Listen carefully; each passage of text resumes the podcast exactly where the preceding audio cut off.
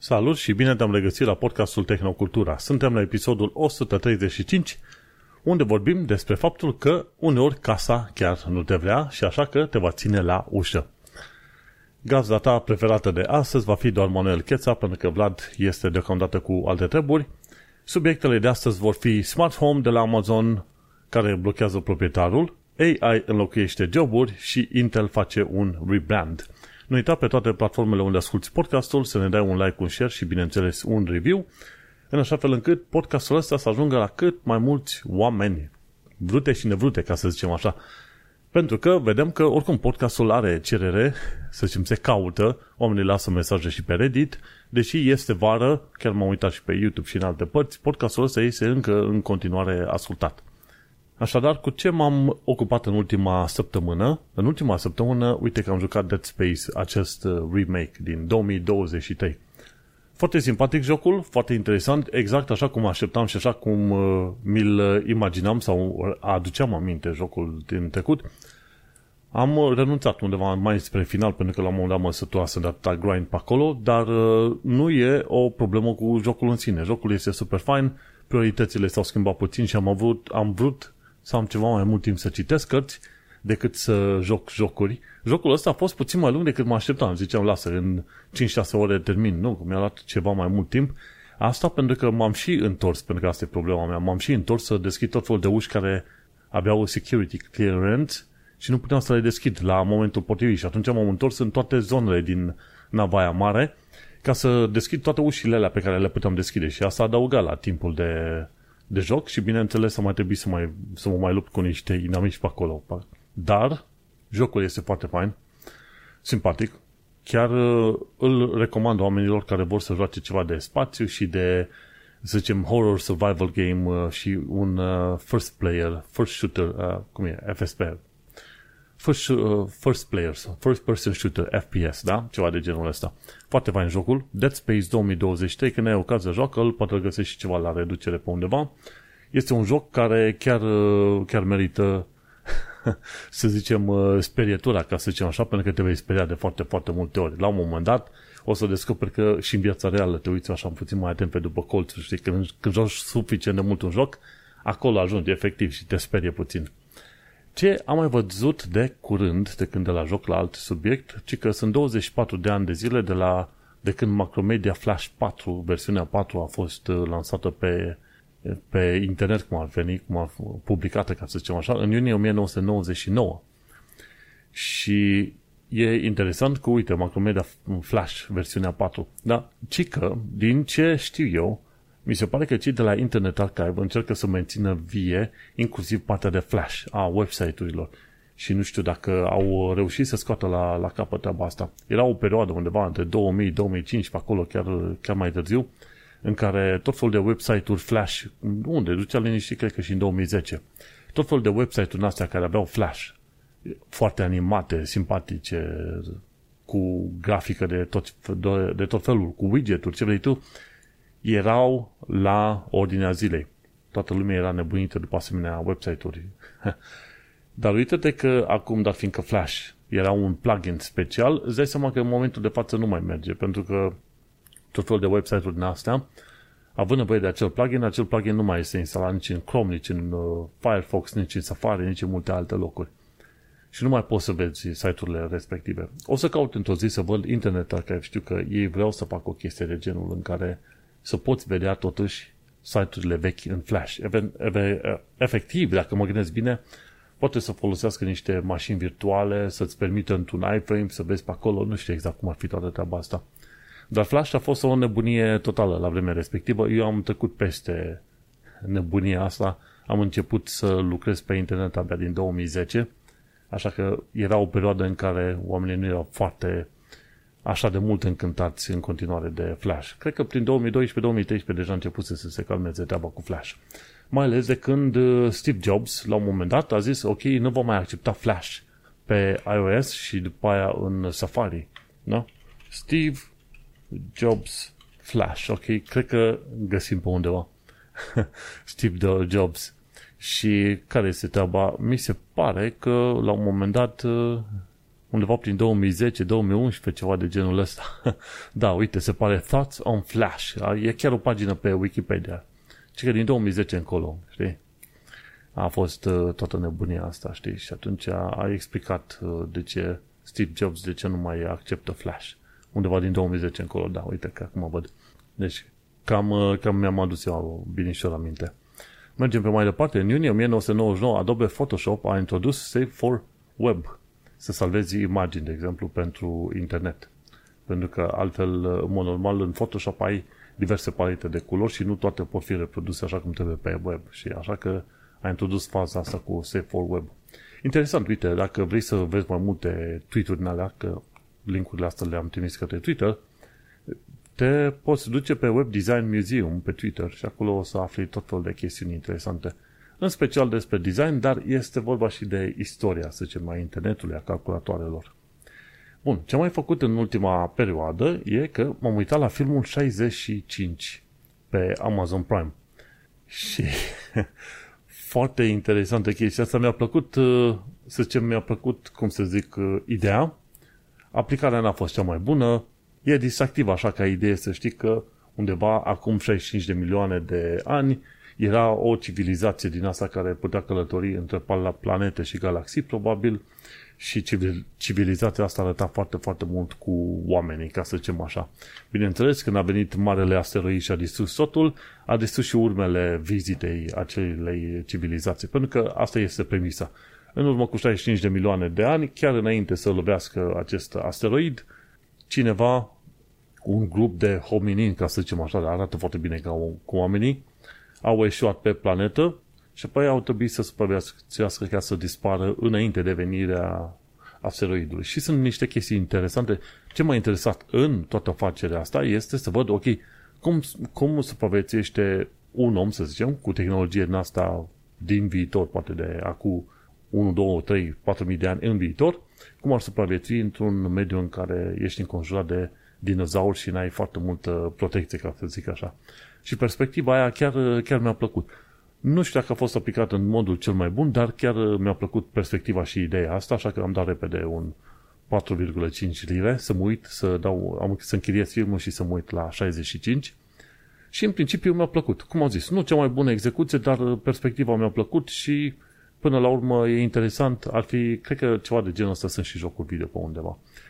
Și simpatic nu am ceva să zic, nu extraordinar, nu genial, în mod sigur nu o să-și aduc aminte de lumea de filmul ăsta cum, și cum și aduc aminte de Matrix în 1999, de Terminator 2 în 1989 și poate de unul, unul, două alte filme de genul ăsta. Nu o să-și aducă lumea, dar e fain așa ca idee și, măi, cum ar fi dacă? Foarte simpatic și așa că, din punctul ăsta de vedere, m-am uitat și merită văzut filmulețul.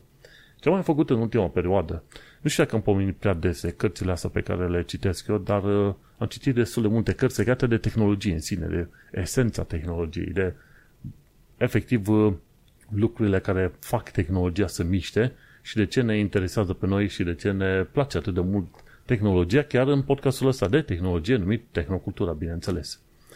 Și am citit uh, trei cărți în ultimele câteva săptămâni, cred că le iau în ordinea aleatorie, efectiv, Machine Platform Crowd, cred că am mai vorbit de asta, și este un fel de rezumat și o pregătire, a fost scris în 2018, când ideea de NFT-uri încă nu apăruse, dar este foarte interesant că cercetătorii ăștia vorbesc la un moment dat de, cum îi zice, de prezentul și efectiv viitorul, să zicem, tehnologiei și modul în care putem reacționa noi la treaba asta și Machine Platform Crowd. Crowd e o carte împărțită în trei părți, partea de machine, partea de platform, partea de crowd și efectiv face un sumare la epoca în care suntem noi și la ce ne putem uh, aștepta pe viitor. Știi, din punct de vedere al firmelor, al oamenilor, al comportamentelor. La partea de mașini discutat de AI și faptul că AI-ul va înlocui uh, sau cel puțin uh, va duce la modificarea anumitor joburi. Și în principiu, pe varianta scurtă, într-adevăr, va înlocui tot felul de joburi astea care sunt repetitive și că pe viitor firmele vor favoriza oameni în joburi în care ai nevoie să colaborezi cu alți oameni. Să faci negociere de contracte, să lucrezi în firmă, să convingi un om să lucreze la un proiect versus altul, tot felul de chestiuni, skill-uri astea mai sociale, mai umane, la care AI-ul nu poate face față în momentul de față și probabil în următoarele câteva decenii. Și deja se discută de treaba asta, ok, merge mai mult pe skill-uri din astea sociale, pentru că orice de, orice, aproape orice fel de task-uri din astea repetitive, până la urmă pot fi preluate de către AI și pot fi făcute chiar mai bine decât oamenii obișnuiți. Dar ceea ce atrage atenția adesea este faptul că nu că AI va înlocui cu totul joburile și oamenii, ci că se va lucra împreună, știi? Întotdeauna ca tehnologie, AI-ul și orice fel de tehnologie este pentru a crea o metodă complementară de lucru, ca să zicem așa. AI, tehnologia, este un instrument de lucru. Nu e ceva care să înlocuiască omul cu totul.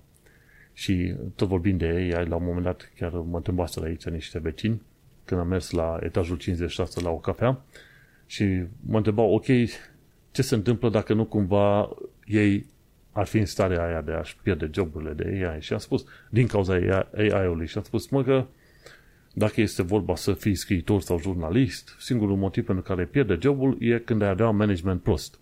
Pentru că managementul ce trebuie să înțeleagă este că folosești AI ca tool, nu ca să înlocuiești omul cu totul. Ai nevoie la un moment dat și de niște oameni pe acolo. Poate anumiți oameni își vor pierde joburile, dar la un moment dat ai nevoie de anumiți oameni ca să coordoneze, trebuie să verifice, să se asigure că totul este bine. Sunt de atâtea ori am nevoie să dau telefon la o instituție și când mă bagă în telefoane din alea, în tot felul de opțiuni din alea și AI-ul nu înțelege ce vreau să zic că nu, engleza mea nu este cea mai bună, e, devine un lucru foarte, foarte frustrant când nu reușești să dai de un om la capătul celălalt al uh, telefonului și îți dai seama, băi, ăștia chiar n-au gândit că până la urmă toate, tot ce au gândit ei automatizare și AI-ul lor ce-l folosesc pe acolo nu ies, nu acoperă nici măcar 90% din ceea ce ai tu nevoie să acopere pe acolo, știi? Și devine destul de frustrant să interacționezi cu asemenea companii și instituții. Bun, e la partea de mașini. La partea de mașini spune, domnule, să avem speranță foarte mare în AI și că AI-ul în sine va, va fi în stare să acopere tot mai multe domenii și, bineînțeles, să nu te împotrivești, ci să fii pe val. Și ideea generală la tehnologie este că dacă ești în ton cu tehnologia, nu te ajută foarte mult pentru că toată lumea e în ton cu tehnologia, dar dacă nu ești în ton cu tehnologia, ești, ești lăsat puternic în urmă. La partea de platform discută de faptul că ai ceva în genul Facebook, LinkedIn, tot felul de grupe, de site-uri din asta care cresc, a căror valoare crește pe măsură ce vin mai mulți oameni acolo. Și crowd, este vorba de crowdsourcing, efectiv, în, în foarte multe situații și se vorbește chiar de mai multe platforme de crowdsourcing în care se descopere că, într-adevăr, ai, la un moment dat, cum îi zice, ai, uh, în ceea ce privește crowd, ai acel core, adică un grup de experți într-un anumit domeniu și ai mulțimea care poate să ajute acei experți în a ajunge la o soluție ceva mai bună. Și chiar și zice acolo în cartea asta, chiar dacă ai oameni care, din punct de vedere academic, sunt foarte bine învățați, sunt uh, destul de multe situații în care ei nu pot veni cu o rezolvare la problema la care lucrează ei, pentru că nu au perspectiva reală, interesantă, din afară, pentru că efectiv nu au de unde să știe ei absolut totul despre absolut uh, tot ce ei de știu. Și atunci se folosesc tot felul de platforme de crowdsourcing să ajungi undeva. Bineînțeles, se vorbește și de faptul de blockchain, de criptomonede și așa mai departe. E o carte foarte interesantă care să-ți creeze, să zicem așa, o o imagine a erei în care trăim noi în momentul de față. O altă carte pe care am citit-o, super simpatică, e Zero to One, e scrisă de Peter Thiel și efectiv este vorba de faptul că cum uh, creezi un web, un startup, cum mergi de la nimic la ceva. Și că este destul de ușor din punctul de vedere al lui Peter Thiel să mergi de la 1 la N. Adică iei un concept care există deja și îl înmulțești, îl mărești și îl, îl construiești orizontal. Dar cum este să construiești ceva vertical? Să vii de la 0 la 1, la ceva care nu există și să construiești până la urmă un startup pe chestia asta. Și în cărțulia asta de vreo 200 de pagini, scurt, o citești într-o zi, două, îți explic așa câteva idei generale legate de necesarul unei firme sau unui startup de a veni sau de a, de a face ceva nou și util și la un moment dat, nu am aici cartea în fața mea, se vorbea de vreo 10 întrebări diferite, nu mai țin minte toate întrebările alea, dar una dintre ele era, ok, vrei să vii cu o tehnologie bine. Întrebarea era întrebarea legată de tehnologie. Este tehnologia pe care o folosești tu sau pe care o inventezi tu de 10 ori mai bună decât ce există pe piață? Dacă e doar cu de două ori mai bună sau cu puțin mai bună, în mod sigur tu nu ai venit cu ceva să te diferențiezi suficient de bine, știi? Și apoi o altă chestie, ai echipa potrivită cu care îți construiești firma asta la altă. Ești în domeniul potrivit, ești la timpul potrivit în care vrei să lansezi ceva. Te-ai gândit cum să vinzi produsul respectiv, pentru că degeaba ai un produs foarte, foarte bun dacă nu și vinzi, nu? Că Zero to One vorbește de startup-uri și atunci, bineînțeles, e vorba de startup-uri în special în tehnologie, da? Poți să spui că aproape tot ce se construiește în momentul de față este tehnologie. Și atunci, vezi, cartea asta a fost scrisă în 2015, dar are putere, este cumpărată chiar și în zilele noastre. Și te asigur că până la urmă găsești oamenii potriviți pentru proiectul potrivit să faci un lucru cu adevărat util și mare în, să zicem, în genere pe acolo. Dă mai multe detalii, explică și despre modul în care funcționează, să zicem, firmele în mod obișnuit. Este foarte interesant și atunci chiar povestește la un moment dat și ideea de, de faptul că viitorul este incert și că toată lumea spune că viitorul este incert, așa că este cam greu să planifici pe următorii X ani de zile. Și el zice, mă, hai să nu ne mai gândim neapărat că viitorul este incert, hai să construim noi viitorul și să-i dăm noi o definiție, un, un curs definit, ca să zicem ceva de genul ăsta. Și este foarte fain că el este pe partea de optimist și că, bineînțeles, poate să omul poate să creeze tot felul de lucruri interesante, plus că el este și de ideea că atunci când vrei să construiești un startup de la 0 la 1, trebuie să vii cu un secret pe care tu l-ai descoperit. Și există secrete naturale, secrete în societate, secrete există în continuare. Dacă nu ai în mintea ta ideea că există un secret pe care l-ai descoperit, un secret pe care să-l internalizezi tu în acel startup și pe baza căruia să-ți formezi tu firma, ideea și așa mai departe, dacă tu vii cu o idee care deja mai fost aplicată și cu un, un lucru care deja mai fost aplicat, sunt șanse mari că startup-ul tău nu va ajunge foarte departe. Dar dacă tu descoperi un secret și îl menții acel secret în periția aia, în curtea aia startup-ului, cu oamenii potriviți la timpul potrivit, bineînțeles, atunci poți să ajungi să generezi o firmă foarte, foarte mare. Peter Thiel, el a fost în, la PayPal și la un moment dat a trebuit să lucreze împreună cu Elon Musk, care avea X.com. PayPal și X.com făceau cam același lucru. Să permite oamenilor să facă plăți digitale. Și până la urmă X.com și PayPal s-au unit și într-o firmă mare numită PayPal, care PayPal la un moment dat a fost vândut către eBay, mi se pare. Ceva de genul ăsta. Și atunci Peter, Peter Thiel chiar vorbește de chestia asta. De mica lor experiență cu PayPal pe acolo și cum au mers de la 0 la 1. Și asta e și ideea mea una mână, chiar și din punct de vedere al tehnologiei și științei, mai sunt secrete de descoperit și vor mai fi ad infinitum. Și a doua, e mult mai valoros o firmă, o idee, un proiect care merge de la 0 la 1 decât ceva care ia ceva care există și îl face ceva pe, pe mai departe. Și asta e foarte interesantă cartea de citit, scurtă, simpatică. O altă carte pe care am citit-o la de curând este The Nature of Technology, scrisă de Brian Arthur, și asta e o carte mai mult filosofică, scrisă de către un economist, da? Vezi cum vine, vine chestia asta. Și atunci e vorba de în natura tehnologiei, vrea să explice ce este tehnologia și cum evoluează, nu? Și în principiu cam, cam asta face. O carte destul de lungă, dacă se să te gândești bine. Numai 250, 200 de pagini cap acolo și asta. Puțin cam de dificil de citit pe locuri, dar ideea generală este că tehnologia își are rădăcina în fenomene naturale și pe baza acelor fenomene naturale tu construiești tehnologii noi. De fapt, tehnologia ce este, este folosirea fenomenelor nat- naturale pentru anumite scopuri definite. Ok? Și interesantă chestie, toată lumea crede că tehnologia cumva este din știință, așa te-am și eu cu impresia asta, dar de fapt știința și tehnologia sunt nițel complementare și sunt, să zicem, aproape paralele din anumite puncte de vedere. Și, de fapt, ă, știința în sine este cea care descoperă tot felul de fenomene naturale. Pe partea alaltă vine tehnologia și folosește acele fenomene naturale și construiește, le, le obligă cumva să înfăptuiască anumite scopuri foarte precise. Și atunci tehnologia ajută știința în descoperirea unor noi fenomene și așa mai departe. Și atunci, cumva, e, e un triunghi, tehnologie, științe și fenomene naturale. Și e o carte foarte faină, îți vorbește despre tehnologie, cum evoluează, uh, are un caracter, să zicem, complex, bineînțeles, are un caracter recursiv, da? o tehnologie mare construită din chestiuni mai mici, care sunt construite din chestiuni mai mici și tot așa, mergi și construiești o complexitate foarte interesantă. Are și un caracter din asta istoric, adică e cam greu să construiești computere dacă nu ai curentul electric, știi, ceva de genul ăsta. E cam greu, nu neapărat imposibil. Și atunci te uiți că, până la urmă, tehnologia este un domeniu de sine stătător, efectiv. Și oamenii, foarte mulți oameni au folosit tehnologia înainte de a înțelege ideea de știință, știi? Și cumva asta două domenii s-au ajutat unele pe altele pe măsură ce a trecut timpul, da? Și cartea a fost scrisă în 2010, în 2010 o carte foarte faină.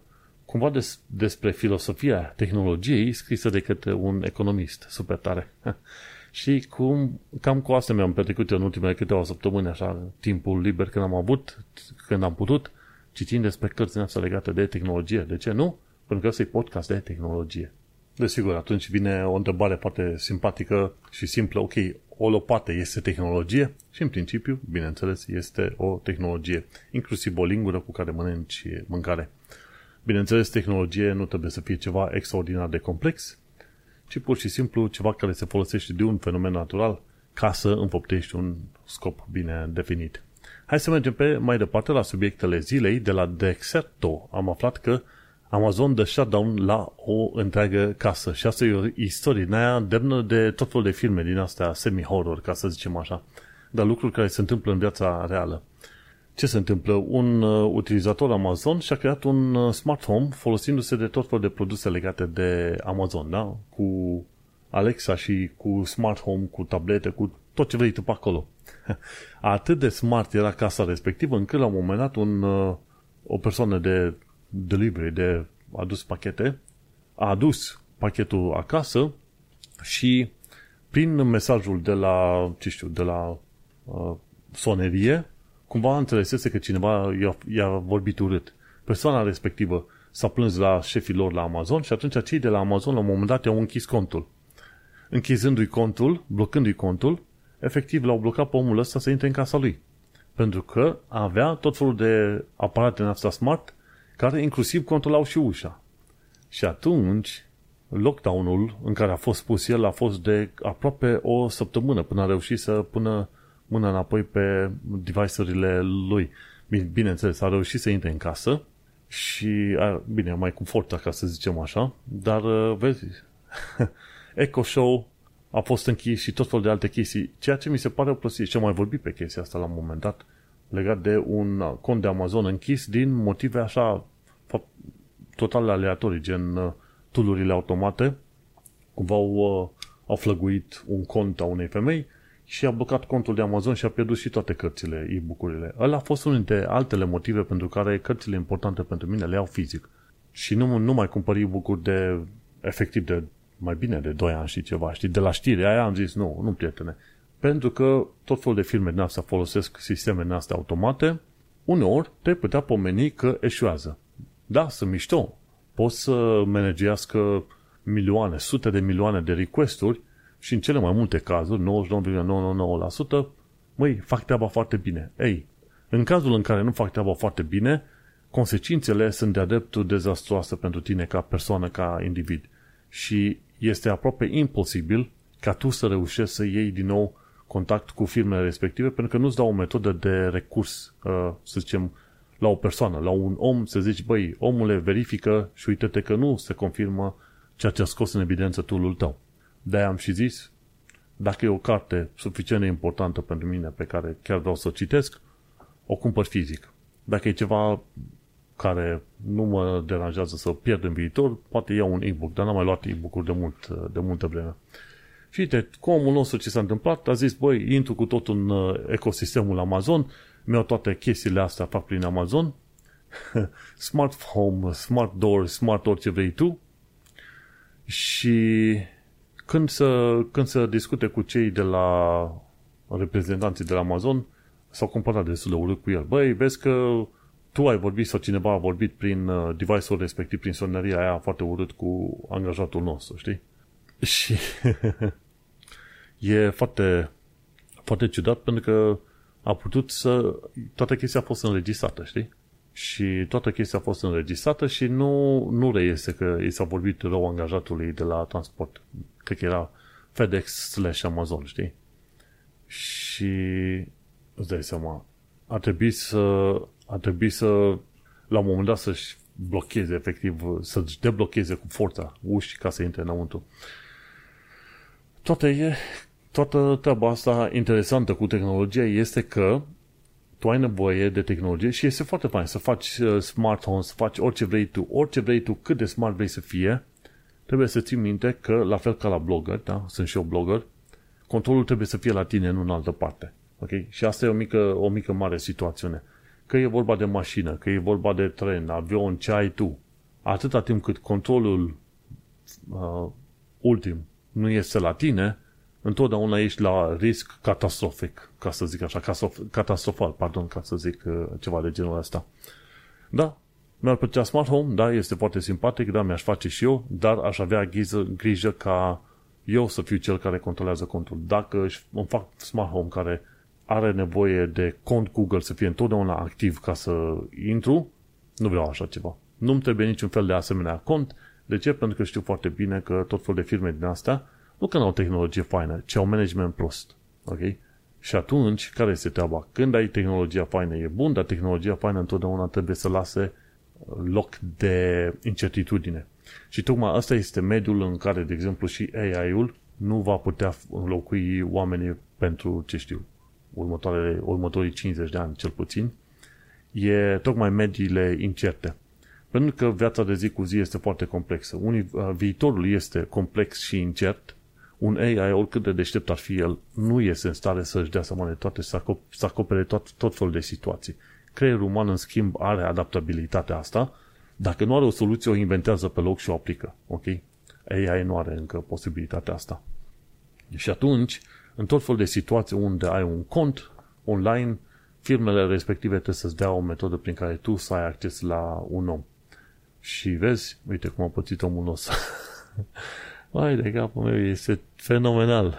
Unwanted Disruption. My Week Without Amazon, da? Scrisă de Brandon Jackson. Și a fost, a fost foarte urât, știi? Și chestia asta a fost deja uh, foarte mediatizată, inclusiv la uh, în America, să zicem, ceva de genul ăsta. Și atunci omul, chiar, omul nostru chiar a scris pe medium.com și a spus, măi, incidentul ăsta m-a făcut să regândesc relația mea cu Amazon, știi? După, după ce a avut o decadă de loialitate și a adus aminte că o simplă neînțelegere duce la măsuri foarte drastice. Și așa că uh, ar fi mai bine ei, el dă sfaturi Amazon, băi, dacă sunt probleme, prima oară de omul e ocazia să își spună păsul, nu îi închide contul total, așa. Așa că e omul nostru își, își va dezactiva Amazon Echo Devices și atunci va face un sistem personalizat de asistență folosindu-se de soluții open source, ce anume Raspberry Pi. Știi? Și atunci a fost, i-a fost reactivat contul numai că, așa cum spune și omul, customer service-ul a fost total rău, știi? Și atunci, uh, taba care este?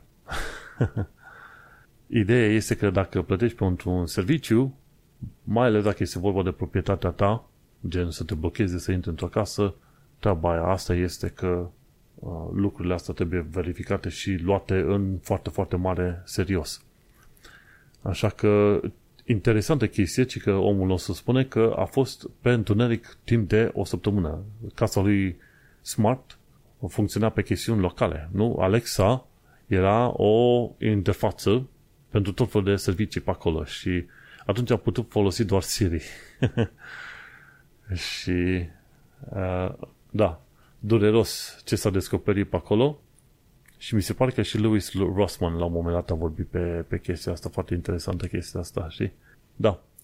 Sfatul general este când, când este vorba de conținutul tău, de produsele tale, de casa ta, de un milion de alte servicii de care tu depinzi, trebuie să ai una la mână control și dacă n-ai control, măcar alternativă. Da, tocmai de aceea n-am numai adresa mea de la Google, mai am și una, două adrese. La un moment dat să pot interveni cu alea și atunci pun și una altă, și o altă adresă ca, să zicem, backup la o serie de alte servicii. Dar trebuie să îți revizuiești tot felul de conturi și să te asiguri că dacă nu poți să menții tu controlul gen să te muți pe blogul tău, cum sunt eu, eu pe blogul meu, eu tai și spânzuri. Eu scriu un articol sau nu-l public, e treaba mea pe acolo, nu? Ok? Și eu dețin controlul asupra bazei de date și așa mai departe. Dacă nu poți să deții control, măcar să ai alternative. Pentru că firmele astea mari nu sunt foarte interesate de faptul că o să-ți distrugă ție viața, zilele și ce vrei tu pe acolo, știi? Pentru, pentru ei, faptul că te-au băgat o săptămână nu e mare lucru, dar pentru tine poate să însemne extraordinar de mult. Așa că, bun, de, de știut, nu te lăsa pe mâna niciune, niciunei firme. Da? Și asta nu înseamnă că sunt antitehnologic. Nu. Asta înseamnă că tehnologia, la fel ca oricare alt instrument, poate să fie folosită și pentru bun și pentru rău. Da? Dacă ai un topor, îl folosești să tai lemne sau să te lovești singur în picior, nu? Cam asta este toată istoria. Trebuie să te uiți puțin mai atent la, la obiectele pe care le folosești, plus, cum, cum ar fi zis și Vlad în momentul de față, caută soluții open source. La tot felul de chestiuni pe care le, le faci tu prin casă, gen un VPN sau alte chestii, caută soluții open source, cum ziceau și cu Raspberry Pi. Dacă tu vrei să faci ceva inteligent, du-te pe soluții open source și atunci știi că tu ești la care controlează toate treburile, știi? Bun, ce mai aflat de curând este că unele firme înlocuiesc deja angajați cu AI. Și aici se merge, să zicem, la managementul, la managementul prost. De ce zic eu că managementul este prost când înlocuiește un angajat cu un AI? Pentru că AI-ul, oricât de deștept și de simpatic ar fi, nu va obține, să zicem, uh, aceeași acuratețe, același design, aceeași, să zicem, uh, creativitate pe care o are un om obișnuit și nici măcar, uh, să zicem, aceeași cercetare și așa mai departe, pe care o poate face un om obișnuit. Încă nu suntem în punctul respectiv. Erau cei de la Sinet. Era o perioadă în care tot citeam articole de la Sinet, dar cumva, cumva nu, mă, nu mă împăcam cu ce zice pe acolo. Era puțin cam prea formulaic, prea ciudățel articolul ăla. Și atunci eu săream peste foarte multe de la Sinet și bineînțeles că la un moment dat am dat unsubscribe la Sinet. Și am dat unsubscribe după ce am descoperit că o parte bună din articolele publicate pe Sinet erau făcute de un așa AI de-al lor.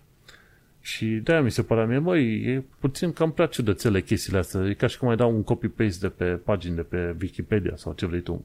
Și nu, încă ai nevoie, mai ales când e vorba de research, de inteligență nativă, umană, de tot felul de creativitate, de lucruri de genul ăsta, încă ai nevoie de oameni. Hai să zicem că nu ții 10 oameni copywriter, ții jumătate, dar cealaltă jumătate, ok, se folosește de AI să creeze un text bun, după care, după care îl verifică. Din copywriter îi transformi în editor, nu? Și în felul ăsta le permiți oamenilor să se uite peste textul creat, că primul dintre oamenii care a fost înlocuit la jobul lui a fost uh, un om care lucrează în copywriting. Efectiv, texte pentru o firmă din asta de marketing. Din UK, mi se pare, nu? Dacă să mă gândesc bine. Da, într-o firmă de marketing, în, uh, într-un uh, departament de marketing la o firmă. Și ce faci? Pui AI-ul să genereze acel text și atunci o persoană care înțelege și gramatică și text ce vrei tu, poate să treacă pe acolo și să spună, ok, e parțial bun, hai să schimbăm niște chestii, nu este factual corect, anumite informații sunt false, ok, hai să mergem pe mai departe. Dar cineva care locuiește așa, willy-nilly, cum se spune în limba engleză, oameni cu AI, e o măsură foarte, foarte proastă, pentru că la un moment dat, oamenii o să se prinde de lucrurile prost făcute și Sinet era o sursă chiar făinuță pentru mine, dar efectiv, la un moment dat când am văzut, m-am simțit cumva trișat. Pentru că nici, nici calitatea materialelor nu era acolo, ok? Și textul în sine nu părea, nu părea limba engleză, cum te-ai aștepta să fie, deci nu știu cum să zic pe acolo. AI este bun, dar trebuie folosit ca tool. Bineînțeles, mai reduci din personal, dar nu înlocuiești cu totul oamenii, pentru că atunci când tu lucrurile pe care le faci, tu efectiv le faci pentru oameni, ok?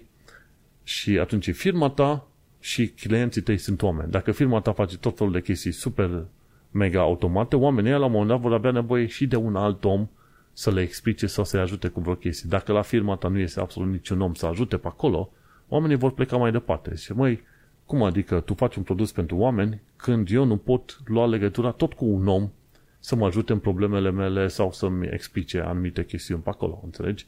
E drept că AI, ca un oricare alt tool, este ceva care trebuie folosit și sunt perfect valabil, uh, perfect de acord cu toată treaba asta. Neapărat să ai pe cineva acolo la cârmă să verifice, să verifice treburile.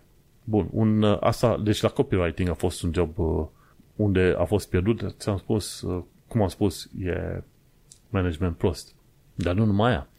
Ci că sunt tot felul de alte joburi care vor fi să zicem, uh, puse în pericol și cei de la Goldman Sachs au făcut o verificare, o cercetare, ci că pe toată lumea vreo 300 de milioane de joburi vor fi pierdute și este vorba de joburi din zona administrativă, da? cum, e, cum ar fi HR.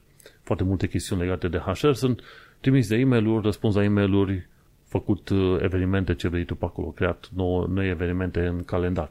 O parte din chestiile astea pot fi automatizate și poți să folosești un software gen UiPath, de exemplu, știi? Și full disclosure, am câteva acțiuni cumpărate la UiPath, dar uh, pentru că cred în ideea lor de software uh, robots, efectiv automatizare de chestii de genul ăsta, în care se folosește și ceva AI. Uh, ci că se vor, e posibil să se piardă 46% din, uh, uh, din joburile administrative, 44% din joburile legale, acolo unde trebuie să înțelegi cumva să ai contracte, chestii legale pe acolo și vreo 6% din construcții, 4% din întreținere. De ce? Pentru că este cam greu în construcții și în întreținere să ai un AI să recunoască tot ce are de făcut, plus că nu ai robotica necesară să poată aplica dexteritate și, bineînțeles, inteligența într-un câmp de construcție pe acolo.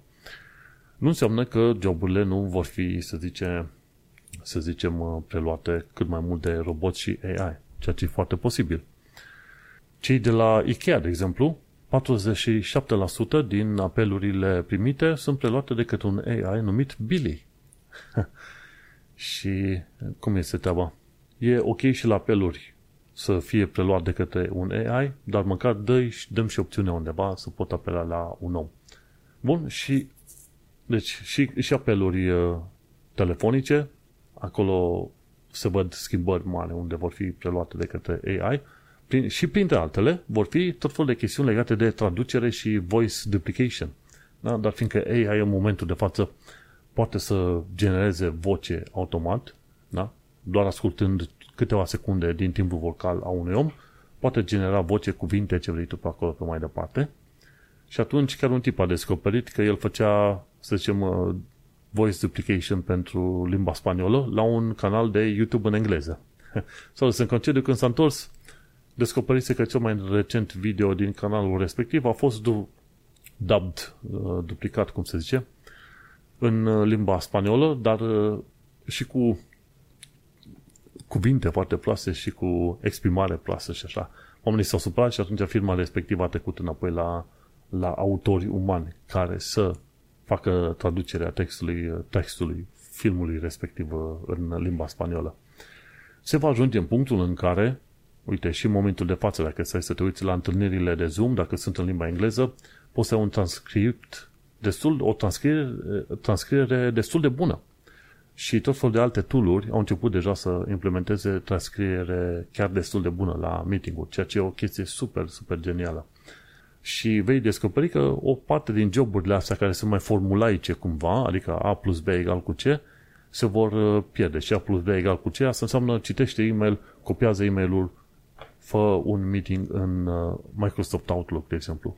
Joburi de genul ăsta se pot pierde care au uh, chestiuni repetitive. Dar să nu uităm că e vorba ca și inginerii și și programatorii să vadă o parte dintre ei să-și vadă joburile pierdute. De ce? Pentru că deja există suficient de multe coduri, există suficient de multe, să zicem, uh, situații în care un chat GPT poate să genereze cod complet de proiect doar pe baza ceea ce îi spui tu.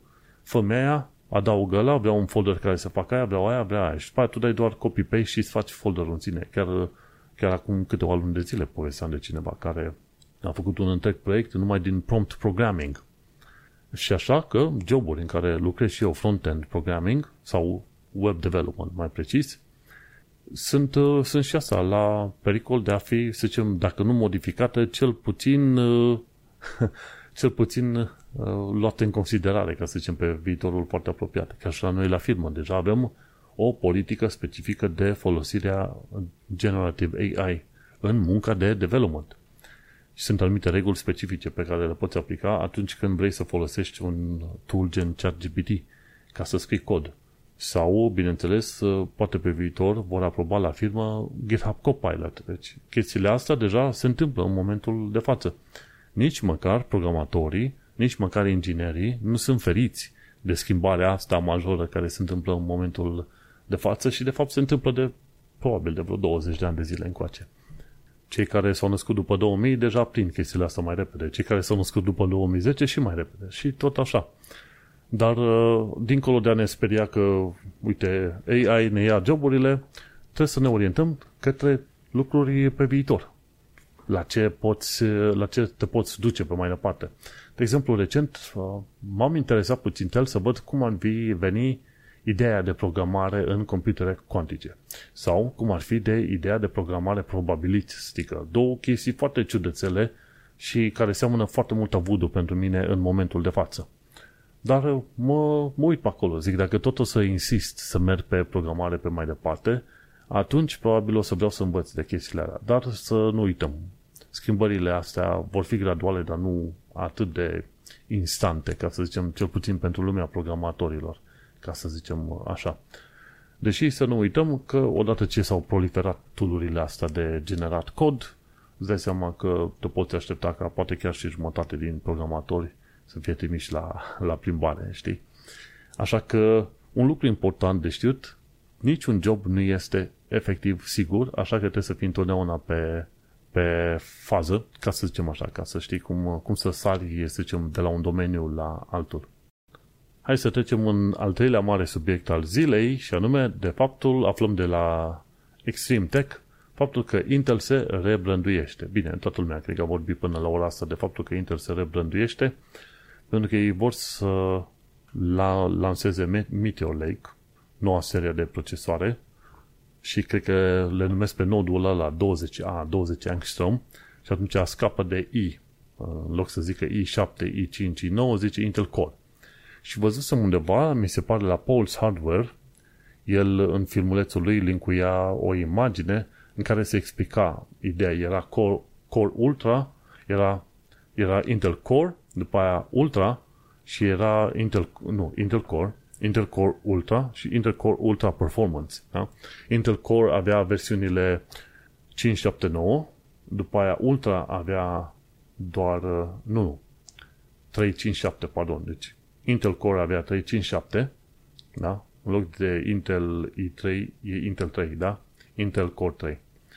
După aia era Intel Ultra, care avea 579 și după aia pe partea altă avea Cult, Intel Core Ultra Performance care avea doar 79, uh, ceva de genul ăsta.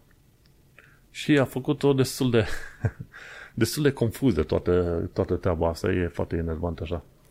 Și vor fi, în mod general, vor fi ultra și versus ne-ultra părțile te vei gândi că cei mai mulți oameni, de fapt, nu, nu vor avea nevoie de partea de ultra, să zicem, ci pot merge pe chestia de core foarte liniștit, da?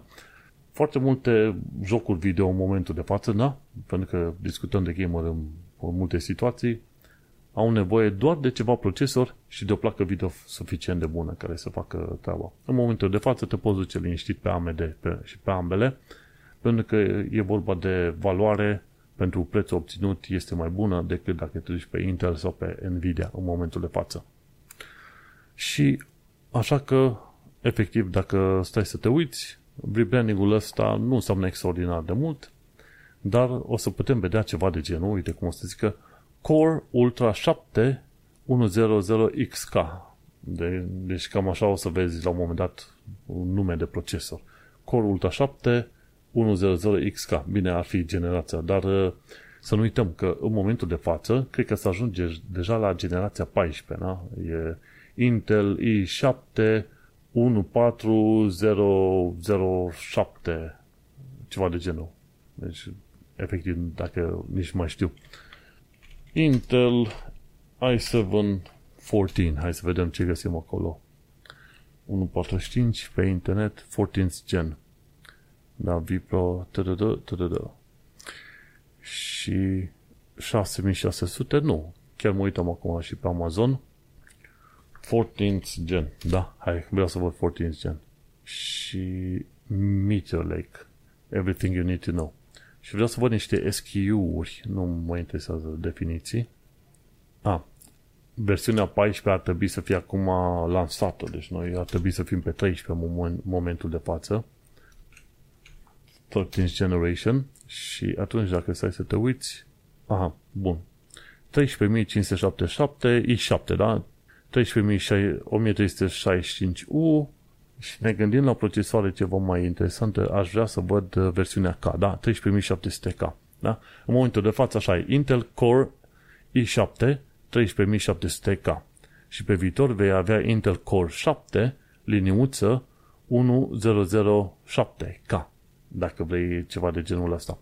Pentru că scap de i și atunci de la versiunea 14, de la generația 14 se trece la noua generație, pentru că această nouă generație va fi Meteor Lake, la care au redenumit ei procesul, uh, cum se zice, procesor node, modul în care construiesc tranzistorii și calculează mărimea tranzistorilor, în loc să zică 7 nanometri, zice 20 de angstrom la un moment dat, sau ceva de genul. Nu, mai, mai puțin de 4 nanometri trebuia să se ducă la 2 nanometri, deci de la 2 nanometri, de fapt, ei numesc asta 20 de angstrom, ceva de genul ăsta. Interesant. Va fi foarte relevant? Nu știu neapărat, pentru că uite-te că în momentul de față trebuie să se extindă procesoarele mai mult pe varianta de SoC, Silicon on a Chip. De ce? Pentru că nu mai au unde să facă, să zicem, tranzistori mult mai mici decât sunt acum, da? 2 nanometri, 1 nanometru, nu mai au unde să se ducă. Așa că ce vor trebui să facă este să se extindă pe orizontală, să facă mai mari.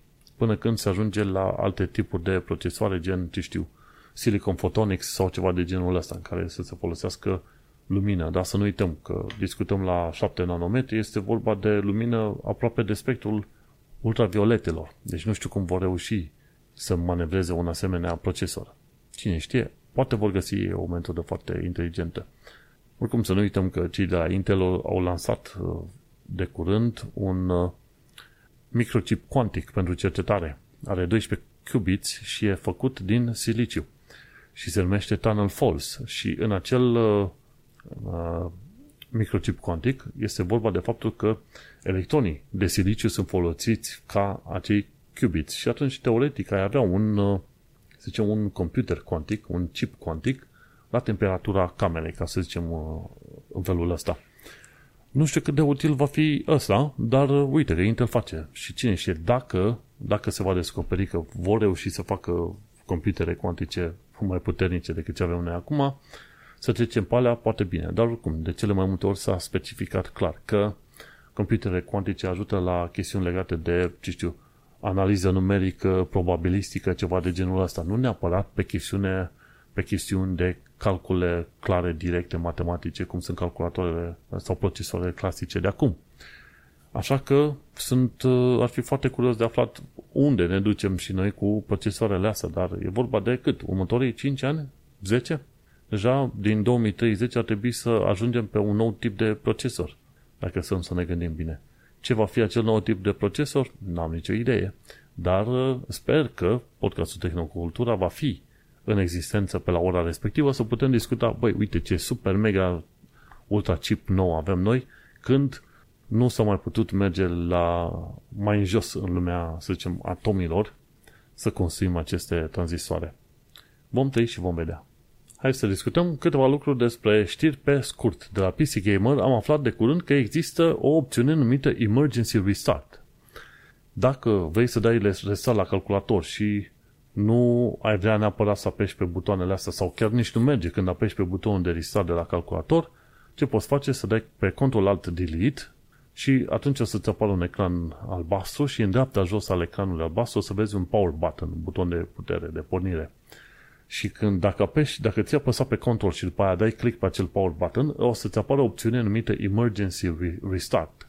Și când dai OK, atunci o să-ți închidă forțat absolut tot ce e în calculatorul ăla și atunci vei putea să facem un restart la calculator. Dar asta ci că e folosită doar în cazuri foarte grave, când altă șansă nu ai de a da restart la calculator. Deci dai control al delete, te uiți în dreapta jos la power button acolo, power uh, icon, ți apăsat pe control și pe aia click și ți apare emergency restart. Foarte faină opțiunea asta.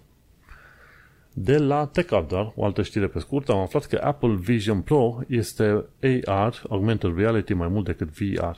Și cam în direcția aia mă gândeam și eu pe acolo, pentru că VR-ul nu are atât de multă aplicabilitate pe cât are AR, AR-ul, da? Și să, să nu uităm, în mod normal pe AR, ce ai imaginea, o imagine a realității din jur, asupra de, peste care mai pui tu ceva pe acolo, un, un uh, Pokémon, o imagine, un film, ce vrei tu pe acolo. Foarte interesant.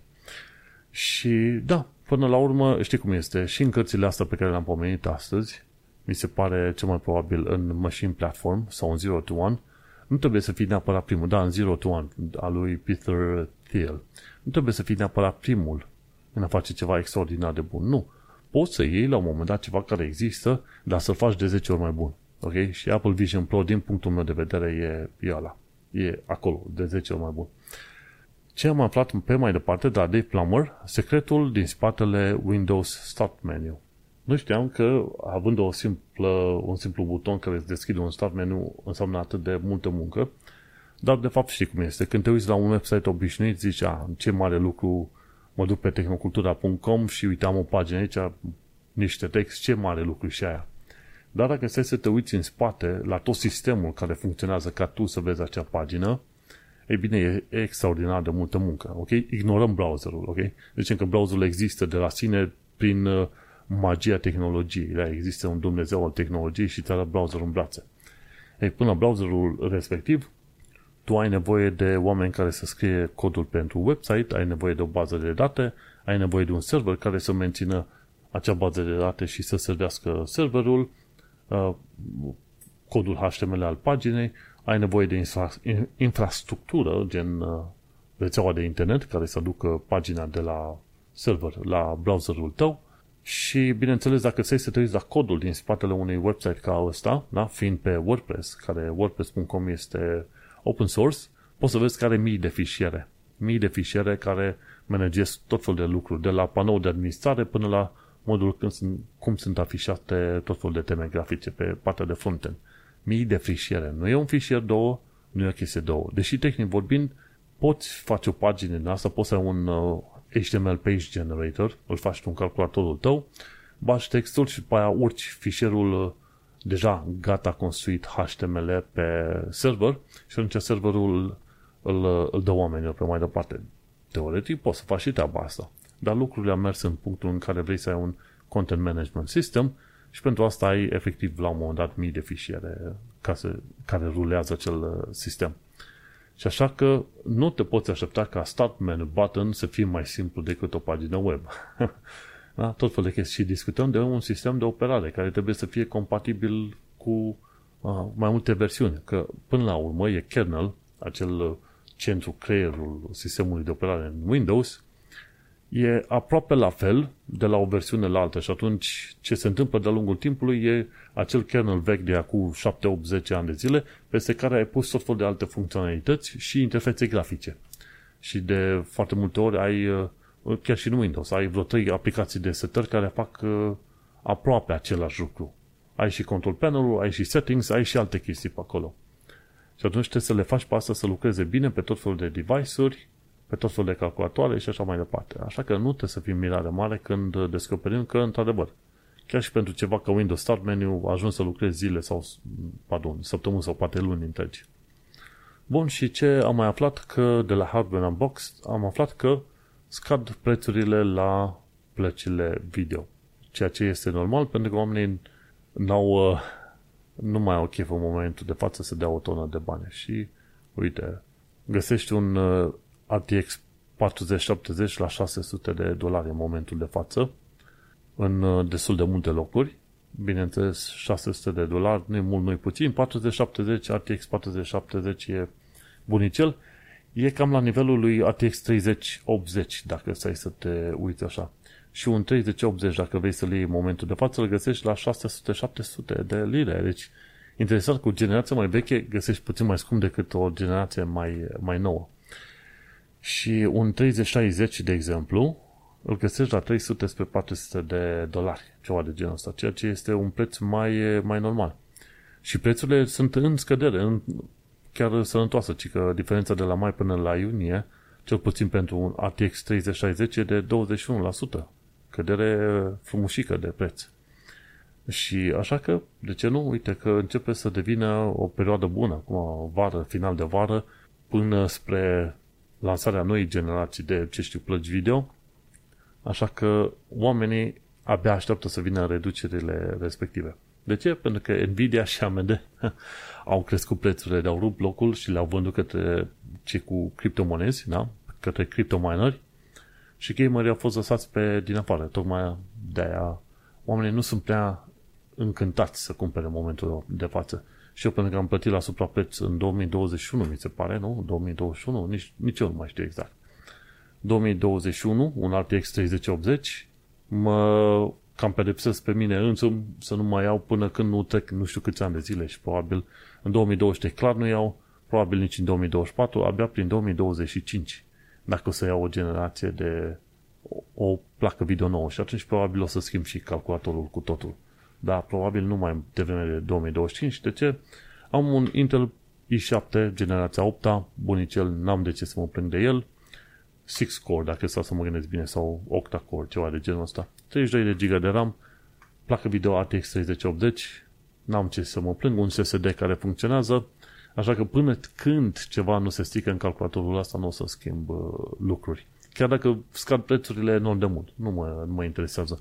Și așa am plătit enorm de mulți bani și pentru ce am pe acolo. Așa că mai stau, mai stau liniștit, poate până prin 2025, după care o să-l vând la ce știu, niciun sfert din preț și mă duc pe mai departe. Și uite că am ajuns la final de episod și cu știrile astea pe scurt. Nu uita, pe Vlad îl găsești pe canalul de YouTube Digital Analog, unde face tot felul de vinil, HQ Vinyl Rip. Ripuiește viniluri și le pune un video, un filmuleț de-a lor pe YouTube și atunci oamenii pot să asculte. De obicei vinilurile mi se pare că sunt românești din vremurile vechi de, de mult. Foarte interesantă fază. Pe mine mă găsește lumea pe manuelcheța.com unde am podcastul Un Român în Londra. Noi ne mai auzim pe data viitoare. Succes!